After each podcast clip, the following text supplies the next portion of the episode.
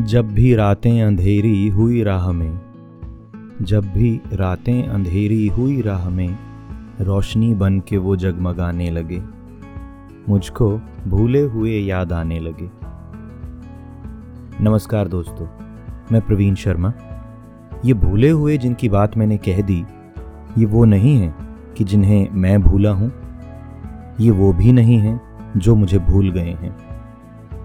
हाँ मगर लगता है कि वक्त जब आप पे नज़र रख रहा होता है, वो वक्त जो आपको चुनौती दे देता है, वो वक्त जो आपको चिढ़ा देता है कई बार, वो वक्त कई बार ये कह देता है कि तुम अपने रास्ते से इधर उधर हो रहे हो, जो तुम्हारी मजबूती है, जो लोग तुम पे तसल्ली करते हैं, जिन्होंने तुम्हारा हाथ थाम के रखा हुआ है, दूर रह के भी वो लोग ज़्यादा कीमती हैं।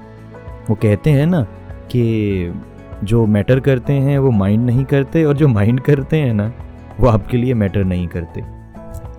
कोई हिंट मत लीजिएगा इससे। ये बस बातों को शुरू करने की बात है। ताशकंद से बातें। उज़्बेकिस्तान में हूँ। ये ग्यारहवीं कड़ी है उस पॉडकास्ट सीरीज़ की, जो तब शुरू हुई जब एक तलब जागी कि मैं बातें ही नहीं कर रहा हूँ किसी से। मैं बता ही नहीं रहा हूँ कि मैं विदेश आया हूँ भाई, जहाज़ में बैठ के। पासपोर्ट पे स्टैंप लगा के और ये सोच के कि कुछ नया सीख के जाऊँगा। विद्यांतरिक्ष श्रृंखला याद है आपको? पेरेंटिंग वाली। इसी टीचर पर्व पॉडकास्ट पे मिल जाएगी। उसमें एक डायलॉग याद आया। अपने आप ही बन गया। याद आया इसलिए कह रहा हूँ कि लगता है कि जो कुछ भी हम बोल रहे होते हैं सुनाने के लिए कोई सुन रहा होता है, वो शायद हमारा मन पहले खुद को कह चुका होता है। हम बस फैसला लेते हैं कि चलो उसे बाहर पहुँचा देते हैं। नमस्कार दोस्तों मेरा नाम प्रवीण शर्मा है। सीख कर कुछ आप तक पहुंचाता हूँ और ज़्यादा सीखने के लिए। मैं कुछ ऐसे बोलता हूँ उसमें और अभी भी लगता है कि आज जब आपसे बातें करनी है तो खूब सारी बातें कहने सुनाने की तो पहले से लेके बैठा हूँ। भूलूँगा नहीं कि समरकंद की बात करनी है। वो 250, 260, 270 किलोमीटर दूर का शहर यहाँ से और उज़्बेकिस्तान का सबसे ऐतिहासिक शहर मैं कहूँगा, जहाँ पे रेगिस्तान स्क्वायर है, जहाँ पे वो तीन इमारतें हैं, मदरसे हैं, जिनके नाम भी मैं आपको आज बताने वाला हूँ। आप गूगल करेंगे, विकीपीडिया पे पहुँचेंगे तो वो नाम आप तक पहुँच तो जाएँगे। पर वो मेरे हम नाम बने ना, मैं देख के आया तो मैं ही बताऊँगा। फिर वहाँ पे एक सिल्क रोड टूरिज़्म सेंटर है, एक एटर्नल सिटी है, वहाँ पे एक इको विलेज है, वहाँ पे एक पिकनिक स्पॉट, एक बहुत ऊँचा आसमान नीले बादलों के साथ भरा हुआ। मैं ये कहूँ कि उन रंगों को मैं विस्तार नहीं दे सकता हूँ अपने शब्दों में, बस बताऊँगा तो देखते हैं कहाँ तक पहुँचेंगे। मगर उससे पहले मुझे आज कोई अपना सा मिल गया एक बार फिर से। भूले हुए याद आने लगे वाली बात से कह सकता हूँ, मैं कुरुक्षेत्र का हूँ। वहाँ के पास में अम्बाला है और अम्बाला से अपना तखल्लुस रखने वाले, अपना उपनाम रख लेने वाले नफस अम्बालवी साहब की एक गज़ल है। जो मैं आपके साथ बांट रहा हूँ। और बड़ी खूबसूरत है। ये खूबसूरत कुछ ऐसी है कि आपको हौसला दे देती है। उन बादलों में से निकल के सूरज कब निकल आता है, वो चाँद कब चहलकदमी करने लगता है, आपके साथ आपको पता ही नहीं चलता। यही तो लिखना होता है ना? आपके सुपुर्द, आपको सौंपते हुए नफस अम्बालवी साहब की गज़ल। पेश खिदमत है। जब से नादानों ने खुद को फ़ानी कहना छोड़ दिया जब से नादानों ने खुद को फ़ानी कहना छोड़ दिया, हमने अपनी हैरत को हैरानी कहना छोड़ दिया। दरिया दरिया तेरी अजमत पर भी ये इल्ज़ाम तो आएगा। दरिया तेरी अजमत पर भी ये इल्ज़ाम तो आएगा। आखिर प्यासे लोगों ने क्यों पानी कहना छोड़ दिया? सोचो कितनी मायूसी का मौसम है इस बस्ती में। सोचो कितनी मायूसी का मौसम है इस बस्ती में। लोगों ने बेमानी को बेमानी कहना छोड़ दिया। मेरा इन तूफानों से तो बस इतना सा झगड़ा है। मैंने तेज हवाओं को तूफानी कहना छोड़ दिया, जिनकी रानाई के पीछे सौ सौ झूठ की परतें हैं। जिनकी रानाई के पीछे सौ सौ झूठ की परतें हैं, हमने ऐसे चेहरों को नूरानी कहना छोड़ दिया। माना माना उसने सब्ज फजाएँ सहरा सहरा कर डाली। माना उसने सब्ज फजाएँ सहरा सहरा कर डाली। तुमने क्यों वीरानी को वीरानी कहना छोड़ दिया? मेरे गम का, मेरे गम का शायद तुमको इससे कुछ अंदाज़ा हो। मेरे गम का शायद तुमको इससे कुछ अंदाज़ा हो। मैंने उसकी चूनर को अब धानी कहना छोड़ दिया। जब से नादानों ने खुद को फ़ानी कहना छोड़ दिया हमने अपनी हैरत को हैरानी कहना छोड़ दिया। नफस साहब सलाम है आपको। क्या कलम पाई है आपने? क्या सौंपा है हमें? ए, एक छोटा सा शेर और आ, मुझे रेख्ता पे पहुँचना पड़ा इसको ढूँढने के लिए। और आ, क्यों पहुँचना पड़ा? क्योंकि ये शेर तो उनके इंस्टाग्राम अकाउंट पे मिल गया। मगर पूरी गज़ल को, को खोजने की उसे देख लेने की तलब सी जाग उठी। अगर चराग भी अगर चराग भी आंधी से डर गए होते तो सोचिए कि उजाले किधर गए होते। आपको पता है, इस तरह की शायरी, इस तरह के लफ्ज़ों को सुन के आप खड़े हो जाते हैं, उठ जाते हैं, चलने लगते हैं। ऐसे लगता है कि आपने ज़िंदगी के मानी समझ लिए। देखिए ना, कि अगर चराग भी, अगर चराग भी आंधी से डर गए होते तो सोचिए कि उजाले किधर गए होते। वाह! और इसी गज़ल का एक बड़ा खूबसूरत शेर है। उन्हें भी मुझसे मोहब्बत तो है नफस, लेकिन उन्हें भी मुझसे मोहब्बत तो है नफस, लेकिन मैं पूछता तो यकीनन मुकर गए होते। आइए शुरू करते हैं बातें समरकंद की। समरकंद राजधानी रही है पुराने उज़्बेकिस्तान की, उस ऐतिहासिक उज़्बेकिस्तान की, पुरानी सदियों की। समरकंद पहुँचने के लिए आपको ताशकंद से निकलना पड़ता है। मैं अलीशेर जलीलोव नाम से जो मेरे बहुत प्यारे से कलीग हैं, यहीं के उज़्बेकिस्तान के हैं, खूब सारी भाषाएँ जानते हैं वो। तो उनके साथ जाने का मौका मिला, वो वहीं के हैं, उसी रीजन के हैं। यहाँ पे क्षेत्र को रीजन बोला जाता है। प्रोविंस आप जिसको कह देते हैं, जैसे हरियाणा, पंजाब हम कह देते हैं कि मैं पंजाब का हूँ, मैं हरियाणा का हूँ, मैं उत्तर प्रदेश का हूँ, मैं तमिलनाडु का हूँ तो वो रीजन्स हैं यहाँ पे। समरकंद रीजन ताशकंद रीजन शहर अलग है और फिर उसका आ, मैं ये कहूँगा कि रीजन क्षेत्र देहात अलग तरह का होता है फिर वहाँ छोटे छोटे कस्बे भी होते हैं। तो अलीशिर जलीलो समरकंद की तरफ़ के रहने वाले उनके साथ में जाने की बात हुई सुबह छः बजे। ये अनहोर पार्क है ना जो मैं जिसका झूला अक्सर इंस्टाग्राम पे डालता रहता हूँ अलग अलग रंगों की लाइट्स के साथ। तो वहाँ पहुँचता हूँ लगभग छः पंद्रह के आसपास में। छः बजे की बात हुई थी मैं छः पंद्रह छः बीस के आसपास पहुँच पाया मगर वो समय से पहुँच के वहाँ इंतज़ार कर रहे थे। उनके साथ गाड़ी में बैठते हैं और समरकंद की तरफ़ निकल लेते हैं। दिन निकलता है। बड़ा खूबसूरत सा दिन। हल्के हल्के से बादलों के साथ रास्ते में थोड़ी बूंदें नज़र आती हैं। सिर दरिया और अलग अलग तरह के रीजन्स में आप एंट्री करते हो क्रॉस करते हो पहुँचते हो। उसके नाम मुझसे अब स्लिप हो गए हैं माइंड से। तो अलग अलग क्षेत्र आते हैं। ताशकंद से आप निकलते हैं ताशकंद रीजन जिसको बोलेंगे उससे निकलते हैं। अलग क्षेत्र में पहुँचते हैं। जिजाग एक, एक, एक जगह आती है जहाँ से ज़मीन लोग जाते हैं पहाड़ों की तरफ़। तो आप जब समरकंद में एंट्री करते हैं, आपको दोनों तरफ़ हरे रंग के पहाड़, हरे हो चुके पहाड़ मैं ये कहूँगा अब, क्योंकि घास उग आई है, अब तो वो बर्फ़ की सफ़ेदी भी नहीं रही है, आ गया है ना बसंत? तो वहाँ पहुँचते हैं समरकंद में। एक अलग तरह की आबो हवा है। कोई कहीं का रहने वाला होता है ना तो उस जगह की तारीफ़ करता ही है। मैं भारत की, हिंदुस्तान की, हरियाणा की, कुरुक्षेत्र की, रतिया की कह दूँगा ना कि आप जब वहाँ पहुँचते हो तो कुछ अलग महसूस होता है। अली शेर सर ने भी ये बात कही कि देखो समरकंद पहुँच रहे हैं ना यहाँ की हवा तुम्हें अलग लगेगी। और वाकई अलग थी भी। ताशकंद एक शहर है यहाँ का मौसम अलग है। समरकंद जो है वो वहाँ पे जब आप पहुँचते हो वहाँ की सड़कों का वहाँ का आर्किटेक्चर जो है वो बहुत ऊँची मंजिलें नहीं हैं। उन्होंने मुझे बताया कि न्यू समरकंद अलग तरफ़ से बन रहा है अलग जगह बन रहा है। जैसे आप चंडीगढ़ आप सोचेंगे ना कि आ, इंडिया में एक चंडीगढ़ जो जगह है वो एक सिटी ब्यूटीफुल के नाम से है। तो वहाँ ना आपको तीन मंजिल की मंजिलें ही मिलेंगी, जैसे बहुत ऊँची हाई प्राइजिंग जिनको हम टावर्स बोलते हैं। तो वो नहीं मिलती हैं गगनचुंबी इमारतें। अलग जगह से बनती हैं वो, अलग जगह पे बनी हुई हैं वो। तो वो आप मोहाली की तरफ़ जाते हैं तो आपको वो टावर्स नज़र आते हैं। समरकंद की सड़कें खूब चौड़ी और इमारतें नीची, आपको मौका देती हैं आसमान को देखने का। तो समरकंद, समर माने वॉर। तो ऐसा लगता है कि वो आमिर तैमूर की स्थापित की हुई सल्तनत की राजधानी अगर बना तो वो निशानी है। आप आप जैसे फतेहाबाद सुनते हैं ना तो वो फतेह के बाद में आबाद किया गया। इस तरह से बहुत सारे ऐतिहासिक वो मुग़लों की जो जो एक नाम रखने की परंपरा रही जगह की तो वो इधर का यही तो क्षेत्र है ना, वो जहाँ से वो टहल के किसी अजीब ही मकसद से कह देते हैं लोग कि वहाँ पहुँचे, हमले किए और फिर लौट के भी आए। अब परिपक्व होने के बाद में मुझे लगता है कि अब नफ़रत प्यार की उलझन में तो हम नहीं पढ़ते हैं कि किसने हम पे कब हमला किया, कब हमें लूटा। समझ में ये आता है कि इंसान कितना चलना चाहता है ना, उसको कभी मकसद पता नहीं भी होता है, फिर भी जाता है। अब वो उद्देश्य नहीं समझ में आता कि इतने इतने मुश्किल रास्तों से, कहाँ से कहाँ पहुँच के कोई पहुँचा है, घोड़ों की फौज लेके उसने हमले किए हैं। क्या रहा होगा किसके दिमाग में? क्या उद्देश्य रहा होगा? पाया भी क्या होगा और खोया क्या होगा? समरकंद। समरकंद में पहुँचते हैं, लगभग ग्यारह बजे के पास में।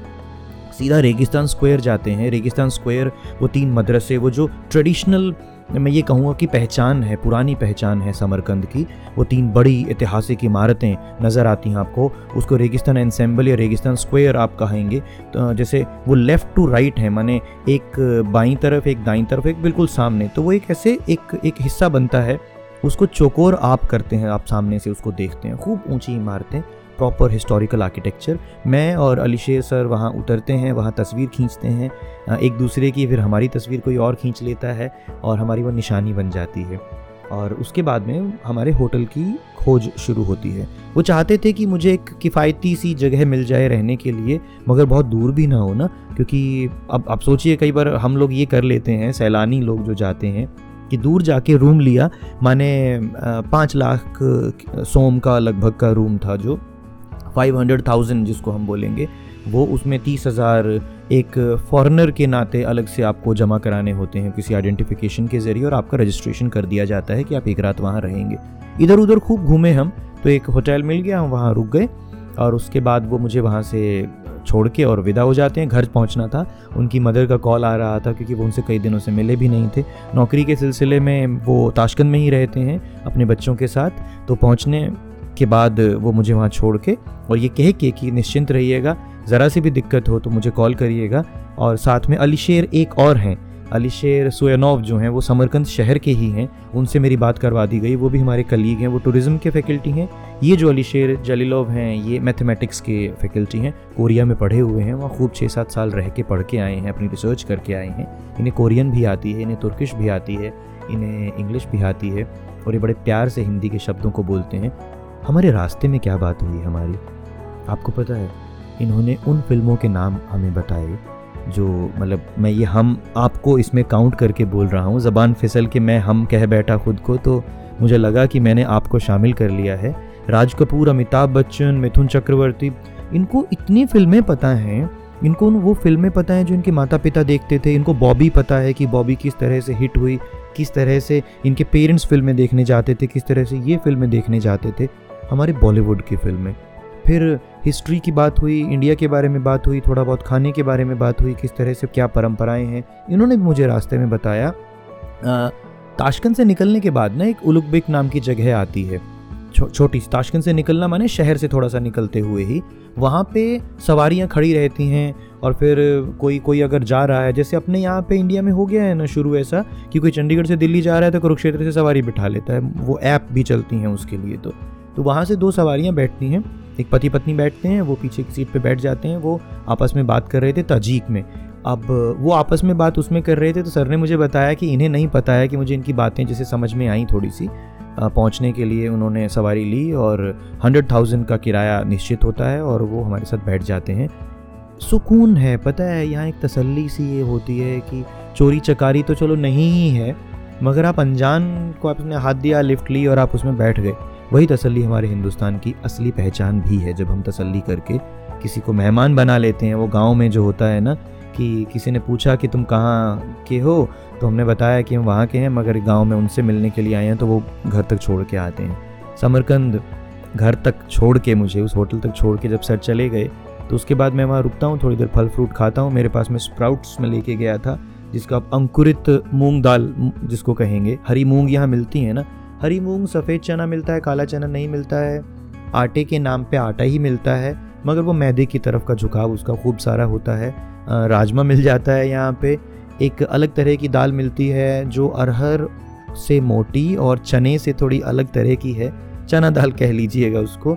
और यहाँ पे ना कुट्टू के वो दाल मिलती है, जिसका कुट्टू का आटा बनता है ना, उसको गरिचका बोलते हैं, वो मिलती है। कहाँ मैं टॉपिक से भटक के राशन पे जा रहा हूँ, वापस आते हैं। मैं निकलता हूँ ना समरकंद में होटल से तो वो रास्ता तो पता चल ही गया था कि एल की तरह एक रास्ता था कि इधर से इधर जाना है और फिर आप दाइने मुड़ जाइएगा, फिर बाएँ मुड़ जाइएगा और उधर से आप वहाँ पहुँच सकते हैं। मैं सबसे पहले सड़क के किनारे निकलता हुआ इधर उधर की तस्वीरें देखता हुआ निकलता हूँ, तस्वीरें क्लिक करता निकलता हूँ। सड़कें क्रॉस करना उज़्बेकिस्तान में आसान है शहरों में, क्योंकि रेड लाइट बड़ी मान सम्मान के साथ मानी जाती है। आपसे 20 फुट पीछे लोग रुक जाते हैं। चलते चलते एक उज़्बेकिस्तान में, वहाँ समरकंद में एक समरकंद की एक सिल्क रूट यूनिवर्सिटी है, सिल्क रोड यूनिवर्सिटी है, जिसमें कि अलीशेर सुयानव पढ़े हैं उन्होंने पढ़ाया भी है, क्योंकि वो समरकंद के हैं, वहाँ पढ़ के भी गए, आए हैं तो उन्होंने वो ज़िक्र किया था कि मैं वहाँ का आलमा माटर हूँ, जैसे वो मतलब मैं मैं वहाँ का एलुमिनाई हूँ और वो मेरी आलमा माटर है तो मैं वहाँ पढ़ा हूँ। तो मैं वहाँ जब वहाँ से क्रॉस कर रहा था तो वहाँ मैंने ना स्कल्पचर्स देखे बड़े बड़े पत्थरों से अलग अलग चीज़ें बनाई हुई तो उसने आकर्षित किया, बादल थे, धूप नहीं थी तो फ़ोन लेके और मैं उधर में घुस जाता हूँ। कोई नहीं है, पुरानी सी इमारत है उसके उधर में, बड़े से लॉन में वो रखे हुए हैं बड़ी बड़ी वो मैं ये कहूँगा कि मूर्तियाँ और कुछ अलग तरह की शेप्स आर्टिस्टिक बहुत सुंदर, कोई म्यूज़िकल इंस्ट्रूमेंट है, किसी में आपको दो इंसान नज़र आ रहे हैं, किसी में कोई बच्चा नज़र आ रहा है, किसी में आपको एक मधुमक्खी नज़र आ रही है, भंवरा नज़र आ रहा है, और फिर मैं ना दाहिने मुड़ जाता हूँ। मैं देखता हूँ कि एक मेल फीमेल एक क्रिएचर है, उनके सर पे ना एक इंजन रखा हुआ है, उस मूर्ति के। मैं उसे देखता हूँ और उस तरफ़ जाता हूँ और मुझे लगता है इसमें बिंदी जैसा कुछ है। चलिए, उसमें आभूषण भी पहनाए हुए हैं। वो लगभग छः सात फुट का स्कल्पचर था, दो जुड़े हुए जैसे जैसे मूर्तियाँ वो। और मैं उसे फ़ोन से, उसे पैन करता हूँ, ऊपर से नीचे की तरफ़ जाता हूँ, उसको रिकॉर्ड करने के लिए कि रील बनाने का शौक है ना इंस्टाग्राम के लिए। मैं देखता हूँ उस पर एक नाम लिखा है चंद्र प्रकाश अरे ये कैसे? फिर देखा और चंद्र प्रकाश इंडिया। थोड़ा सर्च किया तो पता चला कि वर्ल्ड फ़ेमस आर्टिस्ट हैं और उन यहाँ आए थे और यहाँ पे एक एक एक कॉन्फ्रेंस में ये कहूँगा कि एक समागम हुआ जिस तरह से उसका स्कल्पचर की मीट हुई, उसमें वो बनाया गया। वो बहुत खूबसूरत, एक वो पिक्चर नज़र आई मुझे और मैंने उसे संजो लिया, फ़ोटो भी क्लिक की, रील भी बनाई उसके लिए। और वहाँ से निकलता हुआ, उस सिल्क रोड यूनिवर्सिटी से निकलता हुआ, मैं आगे जाता हूँ तो मुझे ना बाई तरफ़ में एक प्रॉपर एक जैपनीज़ चाइनीज़ वो जो जो हमारा ईस्टर्न जो एक आर्किटेक्चर है, वो नज़र आता है। जैपनीज़ में उसे कहूँ, क्योंकि फिर वो पढ़ा और उसको पहचाना। तो एक सुमो पहलवान जैसी एक फिगर नज़र आई, उसमें एक मूर्ति बनी हुई और वहाँ पे वो जो जैसा होता है, जैसे हम लोग देखते हैं उस तरह से, चाहे वो हम कुंकू पांडा फ़िल्मों में देखें, चाहे वो हम और कहीं पे पढ़ते लिखते देखें, वो एक छोटी सी जगह थी, वहाँ बारिश आ गई तेज़, मैंने उसको भी रिकॉर्ड किया, बहुत खूबसूरत जगह थी। वहाँ से फिर मैं बाई तरफ़ जाता हूँ तो मुझे एक चर्च नज़र आता है और मैं घास के बीच में से उसके बाहर जो जो लोहे की रेलिंग बनी हुई थी, जो उसकी चार दीवारी थी उसमें उस रेलिंग पे बेलें चढ़ी हुई, उसके बीच में से उस चर्च को रिकॉर्ड करता हूँ, उसको देखता हूँ। अचंभा सा होता है ना, कि मैं एक तरफ़ मस्जिद देखता हूँ, मदरसे देखता हूँ, मैं जैपनीज़ आर्किटेक्चर देखता हूँ, मैं एक, वहाँ पे एक चर्च देखता हूँ और फिर मैं निकलता हूँ तो मुझे नज़र आता है कि एक यूनिवर्सिटी का एरिया है। मुझे ध्यान नहीं कि वहाँ क्या क्या एक नाम लिखा हुआ था। वहाँ पे एक ओपन एयर ऑडिटोरियम की तरह एक एक ओपन एयर थिएटर बना हुआ है। एमपी थिएटर और वहाँ म्यूज़िकल इवेंट की एक प्रिपरेशन चल रही है, बड़ा ऊँचा म्यूज़िक चल रहा है, एक जगह पे लोग डांस कर रहे हैं। वहाँ से निकलता हुआ, भटकता हुआ, मैं एक लेन पे पहुँचता हूँ, वहाँ आईलिट सेंटर नज़र आते हैं, पुरानी आर्किटेक्चर पुरानी इमारतें हैं, वहाँ पे कुछ शॉप्स नज़र आती हैं, और एक पपेट एक एक पपेट इंस्टीट्यूट नज़र आता है, जिसमें मैं घुसा नहीं हिचकिचा के मैंने देखा कि कोई अंदर तो गया, पर मुझे लगा कि छुट्टी वाले दिन है, शनिवार, इतवार हैं, कोई होगा, नहीं होगा। मैं वहाँ से चलता जाता हूँ, ठंडी हवा में। बहुत ऊँचे पेड़ हैं यहाँ, बहुत ऊँचे पेड़। ताशकंद में भी हैं, समरकंद में भी खूब सारे देखे। शायद यहाँ उतनी आंधियाँ नहीं आती हैं ना, उतने तूफ़ान नहीं आते हैं तो वो गिरते नहीं हैं पेड़। बड़े, और गाड़ियाँ नहीं चलती हैं उस एरिया में जहाँ से मैं चल के जा रहा था। मैं रेगिस्तान स्क्वायर पहुँचता हूँ लगभग चार बजे के आसपास। मैं टिकट लेता हूँ पचास हज़ार सोम की, क्योंकि विदेशी मेहमान शायद लोकल के लिए तीस हज़ार की थी। वहाँ रिसेप्शन पे जो रिसेप्शन में कहूँगा जहाँ टिकट ले रहे थे ना, वहाँ पे आप बताते हो आप इंडिया से हो तो उधर से ना वो जवाब जो नमस्ते आ जाता है, वो आपका दिन सा बना देता है। बड़ी खुशी से उन्होंने बात की और मैंने उनको कहा कि मैं टूरिस्ट नहीं हूँ। आपको पता है ये बताने का बहाना सा चाहिए होता है। I am not a tourist here I teach I have a job in Tashkent I am a professor here professor माने टीचर मैं ये कहूँगा, यहाँ प्रोफेसर उस रैंक को ना माना जाए कि मैं अपने आप को प्रोफेसर घोषित कर रहा हूँ। वो तो बहुत ऊँचा होता है साहब। तो वो पचास हज़ार की टिकट लेते हैं वहाँ एक चीज़ देखने में नज़र आई। वहाँ ना तीन लोग आए हुए थे। एक उनमें एक साथी का नाम तो शायद उलुक बेक ही था, उन्होंने नाम बताया, मुझसे पूछा। तो उन्होंने वहाँ पे गाइड जैसे आप वहाँ पे गाइड हायर भी कर सकते हो, एक जगह पे पैसे देखिए और वहाँ से आप ऑडियो गाइड ले सकते हैं रेंट पे। तो उन्होंने छोटे छोटे से पोर्टेबल प्लेयर्स लिए, उनके ईयरफोन्स जो थे, जो जो उन्होंने वायरिंग वायर के साथ का ईयरफोन दिया था, उसमें अलग अलग भाषाओं में रेगिस्तान स्क्वायर के बारे में डिस्क्रिप्शंस था। अब ये भी देखिए, कमाल की चीज़, एक आइडिया है कि माने कि कोई ब्रह्म सरोवर पे आता है और वहाँ पे वो सिक्योरिटी मनी जमा करा के और वो उनसे वो ले लेता है रिकॉर्डिंग की हुई पूरी की पूरी एक एक लेसन उसे सुनता जाता है और उसको टूर प्लान मतलब आप गाइड नहीं हायर कर रहे बट आप एक गाइड ऑडियो गाइड वहाँ से ले लेते हैं। बड़ी अच्छी, एक अच्छा आइडिया एक अच्छी चीज़ है वो टूरिज़्म के लिए। होती भी होगी इंडिया में ज़रूर कहीं पर वहाँ पर मैं पहुँचता हूँ तो वो बड़ी इमारतें देख के अचंभित सा रह जाता हूँ। क्या हुआ? जब दिन में हम तस्वीर खिंचवाने के लिए आए, तब कुछ ऐसा नहीं था कि आप उन बिल्डिंग्स के पास नहीं जा सकते हैं। परंतु वो जो तीन बिल्डिंग्स हैं बड़ी बड़ी जिनको अब मैं आपको बता दूँ, क्योंकि वो मुझे सर बता के निकले थे। कौन सर? अली शेर सर, अगर आपको ध्यान हो। तो उन्होंने मुझे कहा कि, प्रवीण सर, इधर जो ये सीधे हाथ की तरफ़ है ना? मैंने कहा, जी हाँ ये ना तिल्ला, इस, इसमें तिल्ला है, ये तिल्ला बिल्डिंग में नाम है। मैंने कहा, क्यों? बोले, क्योंकि इसमें ना गोल्ड कोटिंग हुई हुई है, इसमें सोना नज़र आएगा, आपको लगा हुआ। तो वो जो तिल्ला कोरी मदरसा है, वो सीधे हाथ की तरफ़ है और लेफ़्ट हैंड की तरफ़ है उलुक बेग मदरसा उलुक बेग और बिल्कुल सामने जो है, वो शेरदोर उलुक बेग मदरसा मैं जिसको कहूँगा बहोदर बहोदर यलंग यस, मैं पढ़ के बता रहा हूँ ना आपको। वहाँ तीन मदरसे हैं उलुक बेग मदरसा, सबसे पहले हुआ बिल्कुल सामने शेरदोर मदरसा, जो कि सामने है, लेफ़्ट में उलुक बेग है। और सीधे हाथ की तरफ़ में तिल्ला कोरी मदरसा है जो सोने का जिसमें ज़िक्र हुआ। अब ये बारहवीं तेरहवीं चौदहवीं पंद्रहवीं शताब्दी की हिस्ट्री है। सर आप आप देख सकते हैं जनाब इसको। आ, ये बातें आपको उसमें नज़र आ सकती हैं। तो मैं वापस लौटता हूँ। अब वहाँ पे मैं चार बजे बैठा और फिर मैं रात को लगभग नौ बजे तक बैठा ही रहा। ये चार पाँच घंटे वहाँ जो बीते उसकी व्याख्या उसका विवरण इस प्रकार है। जब आपने उसे धूप में देखा तो आप वेस्ट की तरफ़ देखते हैं तो उज़्बेकिस्तान का बहुत बड़ा झंडा नज़र आता है उस सुनहरी धूप में। और वो जो पड़ रही थी उन बिल्डिंग्स पे, मैंने वो तस्वीरें कैद की। मैंने देखा कि वहाँ कुछ फोटोग्राफी करने वाले एक्सपर्ट्स, प्रोफेशनल्स एक घंटे से खड़े थे। शायद उन्हें कुछ चुन के क्लिक करना था ना? उन बिल्डिंग्स पे रंग कैसे रिफ्लेक्ट करता है? कैसे वो इधर से उधर, मैं ये कहूँ कि सूरज अटखेलियाँ कर रहा था उन इमारतों के साथ? मैंने इधर से उधर घूमना शुरू किया, फ़ोन से क्लिक्स भी करनी शुरू की, मगर फिर मन ने ये कहा कि पहले देखते हैं। तो तीनों इमारतों में अंदर जाके देखा तो मदरसे, क्योंकि उन्हें मदरसे बताया गया ना यहाँ पे तो वहाँ रहने की जगह है। लेकिन अंदर में क्या चीज़ें थी कि तीनों इमारतों में वहाँ पर जो ये रेगिस्तान स्क्वायर की मैं बात कर रहा हूँ, उसमें हिस्टोरिकल म्यूज़ियम भी बनाए गए थे, उसमें दुकानें भी थीं और उसमें बैठने की जगह भी थी। तो आप तीनों बिल्डिंग्स के जब अंदर जाते हो, क्योंकि आपने टिकट ले ली है तो उसमें आप वहाँ एंटर कर गए हो, जहाँ पे अब चार बजे के बाद लोग नहीं आ सकते हैं, एक बैरिकेडिंग कर दी गई थी, जो दिन में नहीं थी। दिन में आप बाहर उस उस बाहर के कंपाउंड में घूम सकते थे बिल्डिंग्स तो बंद ही थी। आप एक एक करके सारी बिल्डिंग्स के अंदर जाते हो, उनकी पहली दूसरी मंजिल पे भी जाते हो, वहाँ पे आपको दुकानें तो नज़र आती ही हैं, लेकिन कुछ पुराना सा नज़र आता है। मुझे वहाँ ऐसा कुछ नज़र आया कि जैसे हमारे यहाँ पे शेख चहली मकबरा है या आप लाल किले की बात कर दीजिए, आप ताजमहल की बात कर दीजिए तो उस आर्किटेक्चर की एक एक एक झलक मैं ये कहूँगा कि देख के आपको एक एक बड़ा नाज सा होता है कि आपको ये चीज़ें शायद आप इंडिया में देख के आए हो ना तो वो कनेक्शन वो हिस्टोरिकल एक एक एक यात्रा सी आपको नज़र आती है। वहाँ पे तुर्किश रेस्टोरेंट था, अंदर वहाँ तुर्किश कॉफ़ी बिक रही थी, आप बैठ के पी सकते थे। लाइट्स के साथ में मैं ये कहूँगा रोशनी, जो जो एलईडी के के खेल है ना, जो हमारे यहाँ पे लाइट एंड साउंड शोज़ में हमें नज़र आते हैं, वो यहाँ बड़ा अच्छे से किया जा रहा था उन इमारतों के अंदर।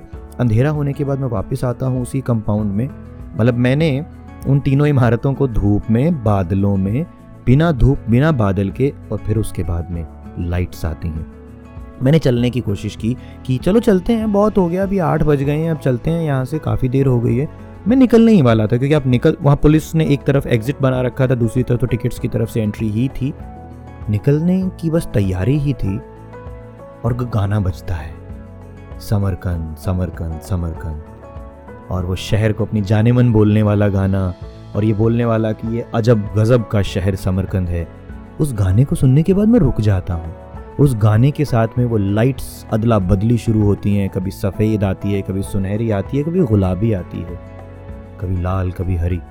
और उन इमारतों ने जो अपना रंग दिखाया ना, उस रोशनी के साथ वो लाजवाब था। मैंने क्या किया, क्योंकि वो कंपाउंड पूरा खाली था, फिर वो बैरिकेडिंग थी और बैरिकेडिंग के पीछे लोग खड़े थे, जिन्होंने टिकट्स नहीं ली थी, वो सीधा ऐसे ही देख रहे थे। मैं बिल्कुल उस आखिरी सिरे पे जाके बैठ जाता हूँ, जो सामने वाला जो मदरसा है, जो बिल्डिंग है, वो मेरे बिल्कुल सामने, लेकिन दूर, मुझसे मैं ये कहूँगा कि दो फुटबॉल के ग्राउंड जोड़ दीजिए, इतनी दूर का था वो तो मैं वहाँ बैठ जाता हूँ चौकड़ी लगा के नीचे। और left to right right to left left to right right to left देखना शुरू करता हूँ। रशियन में नालेवा इज़ लेफ़्ट प्रावा इज़ राइट तो मैं नालेवा प्रावा शुरू कर देता हूँ देखना और मैं अचंभित रह जाता हूँ। मैं अकेला गया था समरकंद। उस अकेलेपन में कुछ भी अकेला नहीं था, क्योंकि वो उस यूनिवर्सिटी का कंपाउंड देखना, उन इमारतों को देखना और उसके बाद में रेगिस्तान स्क्वायर पे बैठ जाना। कहाँ अकेले हो पाते हैं साहब आप? क्योंकि आप इतना कुछ तो देख रहे थे, लोगों को, बच्चों को। मैं बच्चे इधर से उधर दौड़ रहे हैं, मैं उन्हें देख रहा हूँ, परिवार के साथ लोग आते हैं, उन्हें देख रहा हूँ। जो लोग अकेले सफ़र कर रहे थे, उन्हें देख रहा हूँ। जो लोग ट्रैवलर बन के आते हैं और फिर जगह के अपने हो जाते हैं, उनको देखने में बड़ा सुकून मिलता है ना? चौकड़ी लगा के साहब वहाँ बैठते हैं, देखते रहते हैं, देखते रहते हैं, देखते रहते हैं, रज के मतलब मन भर के देखते हैं उसे। उन लाइट्स के साथ में खेल देखते हैं। और फिर खुद को पता है ये कहते हैं, हो गई ना मोहब्बत एक बार फिर से, जगह से। कभी हिंदुस्तान से मोहब्बत होती है, कभी कुरुक्षेत्र के ब्रह्म सरोवर को अपना दिल दे बैठते हैं, कभी ताजमहल को वो सुबह छः सवा छः की एंट्री लेके दरवाजे खुलते ही और आप जब सामने बादलों के बिल्कुल नीचे आसमान पे उस रखा हुआ वो जादूगर देखते हैं, वो मोहब्बत एक बार फिर से जगी और देखा कि लोग किस तरह से सराहते हैं अपने देश की बिल्डिंग्स को देखने के लिए आने वाले लोग आते तो ये सोच के हैं कि कुछ इमारत देखने जा रहे हैं, पर जाते प्रभावित हो गए मैं वहाँ से निकलता हूँ और मैप लगाना पड़ा उसके बाद क्योंकि अंधेरा हो गया था तो उतना समझ में नहीं आ रहा था। वहाँ कुछ ज़्यादा खाने का नहीं मिला। ये खाने की चुनौती मैं आपको बता रहा हूँ, बड़ी होती है। नॉन वेजिटेरियन नहीं हो अगर आप। तो मैंने वो तले हुए कुछ समोसे का कुछ मिलता है, वो लिया। कारतुश का सोमसा समरकंद में नहीं मिला उतनी आसानी से। तो एक दो जगह ज़िक्र तो था कि हाँ ख़त्म हो गए हैं और बोले कि यहाँ नहीं मिलेगा। मीट वाली चीज़ें ज़्यादा थी वहाँ पे। पर मुझे ना कोई शिकायत नहीं है। भाई उनका खाने की आदत है उनका कल्चर है वो खाते हैं तो बड़ी अच्छी बात है। किसी को खाते देख के खुशी होती है ना। तो वहाँ से वॉक करके मैं आ, खोजने के लिए निकला तो थोड़ा सा रास्ता भटका। बट भटकाव में भी बड़ा अच्छा सा क्योंकि आप कुछ नया देख लेते हो ना मैं बलिस्मो पहुँच जाता हूँ। बलिस्मो अगर आपको ध्यान हो, जहाँ वेजिटेरियन पिज़्ज़ा की पहचान है तो वहाँ पहुँचता हूँ ऑर्डर करता हूँ, एक एक लिमोन चाय का एक एक मग भी ले लेते हैं, और वहाँ मैं पिज़्ज़ा खा के पेट भर के होटल आता हूँ, सो जाता हूँ। बड़ी खुशी के साथ, थक के आए थे ना, रात को दस ग्यारह बज गए थे। सुबह उठते हैं, नाश्ता होटल की तरफ़ से था। उनके बेसमेंट में पहुँचते हैं, जहाँ उनका रेस्टोरेंट था, और वहाँ देखते हैं कि क्या है नाश्ते में। मैंने उनको कहा कि आप अगर मुझे ऑमलेट बना के दे सकते हैं तो उन्होंने ऑमलेट के लिए तो हामी भर दी। लेकिन जब मैं अंदर गया, जहाँ पे खाने का सामान रखा हुआ तो मैंने देखा कि वहाँ तो ब्रेड रखे हैं, बिस्किट रखे हैं, फ्रूट्स रखे हैं, मक्खन रखा है, दोनों तरह का, तीनों तरह का ची, मक्खन मैं कहूँगा। जो हमारा वाला मक्खन है ना, जो कान्हा वाला मक्खन है, वो भी रखा था। और वहाँ पे कप केक्स मफिन्स भी रखे थे। मैं वो जो स्टील के जो शादियों में लगा दिए जाते हैं, वो दो तीन जो रखे थे, वो उनको, उनके ढक्कन उतार के देखा। एक में तो मुझे नज़र आ गया सूजी वाली खीर। ये तो भैया चांदी हो गई यार, ये तो अपना सा मिल गया कुछ। फिर देखा तो आलू थे। आलू में थोड़ा सा चिकन रखा था तो हमने उनको छोड़ दिया। और ऑमलेट भी बन के आ गया था ब्रेड भी ले लिए थे, वहाँ से मैंने चाय भी ले ली थी। और वो जो कौश, उसको बोलते हैं कौश। अब मैं शायद सही से उच्चारित ना कर पाऊँ। वो यहाँ खाया बनाया जाता है। हमारे यहाँ पे दूध में सूजी, मीठा डाल के तो मैंने वो कॉश खाया, उससे मुझे बड़ा अच्छा लगा। ऑमलेट अपने हिसाब का नहीं था, जैसा हम लोग खाते हैं। तो वो साइड हो गया और पेट भर गया, वहाँ से चलते हैं। और मुझे ना अलीशेर सोयानोव, जो लोकल हैं समरकंद के, उन्होंने पिछले दिन ये कह दिया था कि ये दो जगह देखे बिना मत जाना। तो मुझे लगा, यार, वो कह तो रहे हैं तो चल पड़ते हैं। मैं जाता हूँ silk road tourism centre, taxi करते हैं, वहाँ पहुँचते हैं। अपने आप में बड़ी सुंदर सी यात्रा उस टैक्सी की भी, और वहाँ पहुँचते हैं तो आप देखते हैं कि एक नया सा शहर नज़र आता है। जो सिल्क रोड टूरिज़्म सेंटर है, उसमें एक ट्रेडिशनल सिटी बनाया गया है, उसे एटर्नल सिटी बोलते हैं। वहाँ पे मैंने ट्रेडिशनल डांसेस देखे, स्कूल की एज के बच्चे थे, और वहाँ पे मैंने एक टोपी भी ख़रीदी क्योंकि धूप लग रही थी थोड़ी तेज़, तब तक धूप आ चुकी थी। और मैं अपना पिट्ठू बैग बैग पैक टांगे हुए मैंने वहाँ पे एक जगह पहुँच के थोड़ा सा कुछ खाने का भी लिया कॉफ़ी पी और उनसे कुछ छोटे छोटे ब्रेड्स थे बड़े सुंदर से, वो ख़रीद के वहाँ बैठ के खाया तो एक बिल्ली मेरे पास आके बैठ गई। बहुत सुंदर, सुनहरी रंग की मैंने उसको थोड़ा थोड़ा मैंने उनसे पूछा, क्या इसको कुछ खिला सकता हूँ? तो उन्होंने बोला नो लेकिन वो मेरे पास बैठी थी मियाँ मियाँ कर रही थी। तो मैंने ब्रेड के छोटे छोटे टुकड़े ना उसकी तरफ़ छिपा के गिरा दिए। उसने खाने तो शुरू किए, बाद में उसने मना कर दिया। मर्ज़ी है, बैठी रही। थोड़ी देर बाद चली गई। वहाँ एटर्नल जो सिटी था, उसमें बुखारा के आर्टिस्ट चाहे वो लोहे का काम करते हों, वहाँ पे बैलगाड़ियाँ खड़ी थी, जैसे म्यूज़ियम्स में होती हैं, लेकिन वो शहर, यहाँ का ट्रेडिशनल शहर था, वहाँ की एंट्री पे वो बड़ी बड़ी बीन जो है वो कुछ वो बजाए जा रही थी, तुरही जिसको बोल सकते हैं वो बजा के स्वागत किया जा रहा था। वहाँ पे चारों तरफ़ पानी था। मैं सबसे पहले जब पहुँचा तो बहुत ठंडी हवा थी तो पानी देखा चारों तरफ़ एक एक जैसे नहर बना दी गई है, झील बना दी गई है उस तरह का काम। और दूर में आपको बड़े बड़े होटल्स नज़र आ रहे हैं, बहुत ऊँचे ऊँचे होटल्स नज़र आ रहे हैं। और वहाँ पे खूब खुली जगह उस एटर्नल सिटी में मैंने उन बच्चों का जो डांस था, उसके वीडियोस बहुत अच्छे से बनाए और उन्हें अपने इंस्टाग्राम पे डाला लाइव भी किया। और दूसरी तरफ़ में एक छोटा और ग्रुप था, जो कि गा रहा था। वो वो गा रहे थे जो हमारे यहाँ पे फोक म्यूज़िक में गाया जाता है, सुनाया जाता है। कुछ ऐसा कि जैसे वो बोलियाँ गा रहे हैं, माने मैं ये कहूँगा। तो वो आप अगर सुनेंगे ना तो आप वो इंस्टाग्राम पे टीचर डॉट पर्व पर जाके आप पहचान जाएँगे। मतलब मुझे लगता है कि वो अद्भुत था। मैं यहाँ भी आपको उसको सुना देता हूँ, अगर आप कहें तो थोड़ा सा चला के।